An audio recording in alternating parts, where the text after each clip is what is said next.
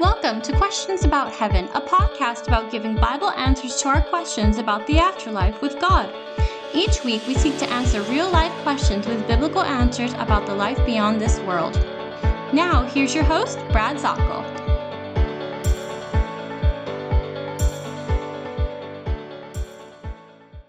Good day to you. This is Brad Zockoll. You're listening to the Questions About Heaven podcast. We are back into the thick of the wonderful, wonderful book of Revelation. The Greek word is apocalypse, and that word literally means the unveiling. We're not looking at the unveiling of who John is, or really what the real estate of heaven is. We're looking at the unveiling of the true Jesus. We've seen him in the scriptures in the Gospels, those four biographical books in the New Testament, as being a shepherd, a miracle worker, uh, a teacher. Oh my, the Sermon on the Mount. What fantastic things we see there. The one who leads, who answers the Pharisees with striking questions and wonderful, wonderful sacrifice. This is indeed the Son of God as well as the Son of Man. We see him as 100% God, 100% man on earth. But then we see him in his full glory, and just a hint of it is enough to astound us in Revelation chapter 1. We're seeing Jesus being portrayed here as the victor, the fulfillment of not only the messianic promises of the Old Testament, but also the one who answers the question, Will righteousness be done? And of course, we saw in chapter 10 and verse 6 the delay for this righteousness would be no longer. And now, as we're into 15, we're seeing victory after victory being laid out. God's wrath turning into God's glory as we recognize his wonder there. Revelation chapter 15, we're going to start, and as we go through, however long this would take for us to explain it, let's look at this. And so let's start with verse 3 and see what happens. During this time, we're looking in 7, uh, the uh, chapter of the uh, chapter 15 of the victory. This is going to happen before the final judgment. You had the sealed judgments, the trumpet judgments, which you can study in our earlier podcasts. And coming up ahead of us are the bowl judgments, poured out very quickly, very rapidly, and very brutally. But there's a song here. We see the seven, seven angels that have seven plagues. And we talked about those in there.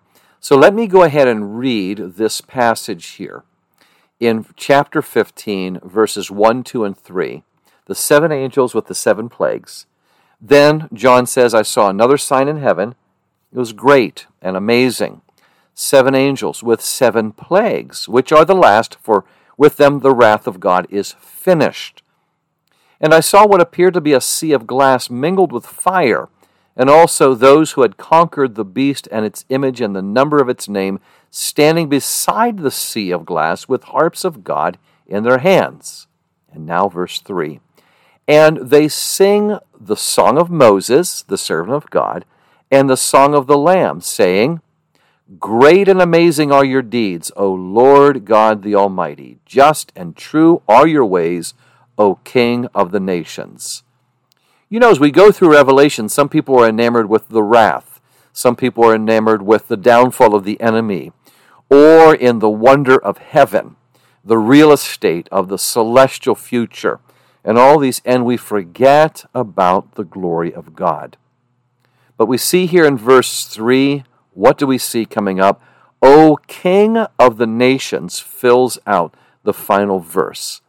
When we see this, think about this. When we look in Jeremiah chapter 10 and verse 7, it asks the rhetorical question Well, who would not fear you, King of the nations? Indeed, it is your due. You deserve this. For among all the wise of the nations, all the wise men in all their kingdoms, there is none like you. I don't want us to get away from this, the King of the nations. Some translations say King of the saints, but of the nations. Let's not forget, we don't want to say this fast and move this when we say King of King and Lord of Lords. Because when we're talking about this, as we saw that it is mentioned in Revelation chapter 17 and verse 14, he is Lord of Lord and King of Kings. We look and we see in chapter 19, prior to the battle, we see Armageddon on the robe of Jesus, across his thigh, the name written King of Kings and Lord of Lords, the King of all of the nations here. So let's remember this. It's not that we win or we have incorruptible bodies or there's a wonderful city laid out for us or we're going to be eating with uh, no problem with weight gain and yet the best of all of these things and the oh the first thing is to realize we're on the winning side, and the winning one is right here. And just as it says we cannot comprehend the things that God has prepared for those who love Him in 1 Corinthians 2 9, we really just touch the idea through all of this narrative on how powerful the King of Kings and the Lord of Lords is. We thank the Lord for His victory, and as we do in church, we sing and we sing for the victory to come right here in chapter 15, verse 3.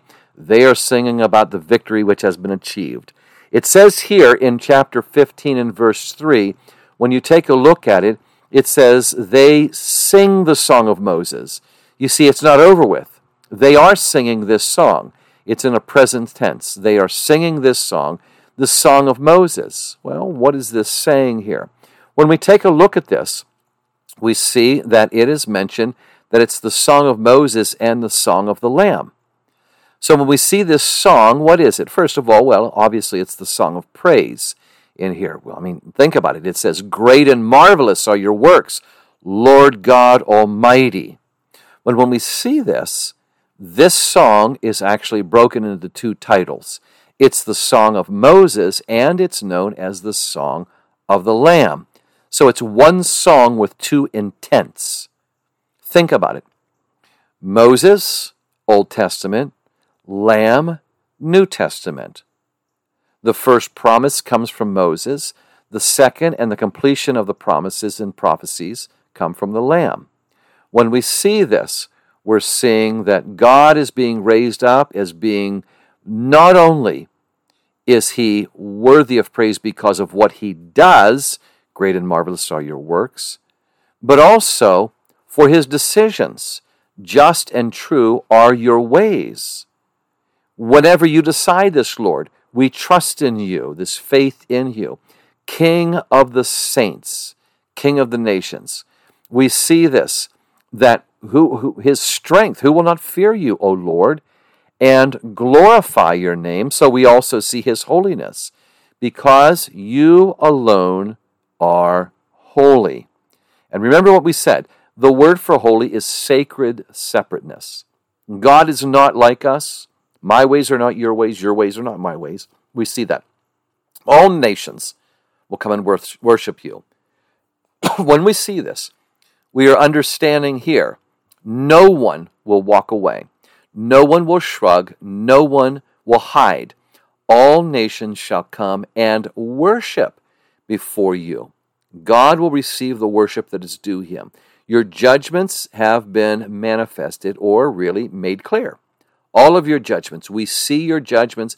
We see your great strength. I'll remind you what Revelation 10 and verse 6 said. The delay of the judgment, the prayer of the saints in Revelation chapter 6 Lord, when will your justice come? Well, here it is. And the, the singing is, You have done it. You are holy. You will not have unholiness. You are strong. Your strength will protect your holiness, stand for your holiness, and your greatness deserves our worship, and all the nations shall come and worship before you. We see this here in this passage, this wonderful, wonderful prayer. O King of the nations, great and amazing are your deeds. Your ways, your decisions are just. We can rely on your justice. They're true. These ways are true. This is the song that was good in the Old Testament under Moses. This is the song of the Lamb, which is good in the New Testament. The song of the uh, of the Lamb of Moses. There, the, there was a song sung at the Red Sea by Moses when Pharaoh's troops were defeated, destroyed, downcast, totally annihilated in the water. Moses and the sons of Israel sang the song to Yahweh Exodus chapter 15. I will sing to Yahweh, he is highly exalted. The horse and its riders he has hurled into the sea. The Lord is my strength and my song. He has become my salvation. Think about this.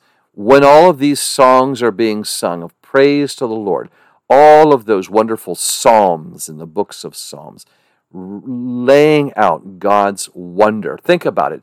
We sing hallelujah in Psalm 148. It begins with hallelujah, which means literally hallel, praise, Yah to the Lord, praise from top to down, all the way through Psalm 148. It tells you from the very beginning of the Psalm, Psalm 148, praise the Lord in the heavens, and it brings it all the way down to earth by the end of the uh, whole song. Praise the Lord. And I remind you what this word praise means. When you look at the definition, it means to shine, to make a show. It also means to be boastful. We're going to brag about the Lord. You're King of the nations. Who, who deserves worship besides you? We're boasting on you. To be commended, to celebrate. Your ways are just. We celebrate the fact that we can rely upon your justice. We will praise, and one of the lines of the definition of praise is we will celebrate you to the point of foolishness. Now, when we look in the Hebrew Chaldee lexicon by Gesenius, we see this. It also intimates the brightness of light. Well, think about that. God is light, in Him is no darkness at all. This brightness to be shine, uh, shining out, and it also means to make clear, as in color or sound, uh, a sharp tone. You are knowing by sight and by sound, this is the Lord. This is the song. And, and indeed, praise, a clear sound. Who reserves the praise? Who deserves the praise? Oh, it, it's just God. It's God Himself. When we see this, we sing the song. This is going to be for the Lord. Moses, oh, he's a great man, in the, but he's just the servant. Servant of who? The servant of God. That is the song that's being sung. He's just the servant of God, as great as he is, but he uh, it is designated the Lord is the one. Great and marvelous. Marvelous means wondering. It is so much. Think about it. Job chapter 37, when Job gives so many different narratives about the greatness of God, it says, God thunders with his voice wondrously, doing great things we cannot comprehend. There are many times I will have a skeptic come onto the comment section on one of the social media in which I, I, I will uh, discuss and, and show the scriptures. And they will start giving their limited ideas. Well, I think heaven would be boring. Well, I think if there are no pets, I would not be happy. If I, I think there will be video games, and I did, and then they'll go into ad hominem name calling and things. Well, here's one of the things we are reminded in Job 37 and verse 5 there are things we can't comprehend about God. There are things beyond us which we can wonder. And there are many people that say, in faith, I will start looking and I'll go down the road of understanding. And others say, I don't really care to. I don't want to do that. These things are too much, so I really don't care to follow them. And that's really so sad because the great strengths and the great wonders are found whenever we lean toward the Lord and look at all the promises that God gives the greatness of this King of Kings and Lord of Lords. Think about it, what Revelation 2, verse 17 says I will also, says the Lord, this wonderful victor, the King of Kings, to the believer, I will give him a white stone, and on the stone a new name that is inscribed that no one knows except the one who receives it. So, in the individuality of God's love for each of the believers, the overcomer, the white stone, as we said in the sports term, is like a trophy with your name engraved on it, something you can carry. Think about the promises of this great God in Isaiah 56, verses 5 through 8. To the one that follows me, I will give them in my house and within my walls a memorial. God's house has a memorial for the believer, the individual, and a name better than sons and daughters. I will give each of them, individual, an everlasting name that will never be cut off. No wonder we call him the wonderful one. No wonder we call him marvelous. No wonder we call him King of Kings and Lord of Lords. He can do all of these things in defeating nations and rewarding the individual. Well, there's so much more I could say, but we're going to stop at that one verse. Revelation 15:3 have a time of prayer and thanks today. Thank you, Lord, for the victories that you give. Thank you that I'm on the right side. Thank you, Lord, that I have the opportunity to tell others about you. Thank you for the joy and the peace sometimes I can't even explain, as it says in Philippians 4 7. Thank you for you being who you are. And friends, I want to thank you for listening today. We'll continue on in Revelation 15 as we are talking more about this victorious hallway of celebration here. God bless you. Take care. And Lord willing, we'll talk soon. Thanks for joining us this week on Questions About Heaven with Brad Zockoll of the Xulon International Bible Institute. Be sure to visit our website, xulon.org, to learn more about our Bible ministry. That's X U L O N dot org. While you're at it, if you found value in this show, we'd appreciate a rating on iTunes, or if you simply tell a friend about the show, that would help us out too. And keep an eye out for our upcoming ebook, Questions About Heaven. Thanks, God bless you, and have a great day.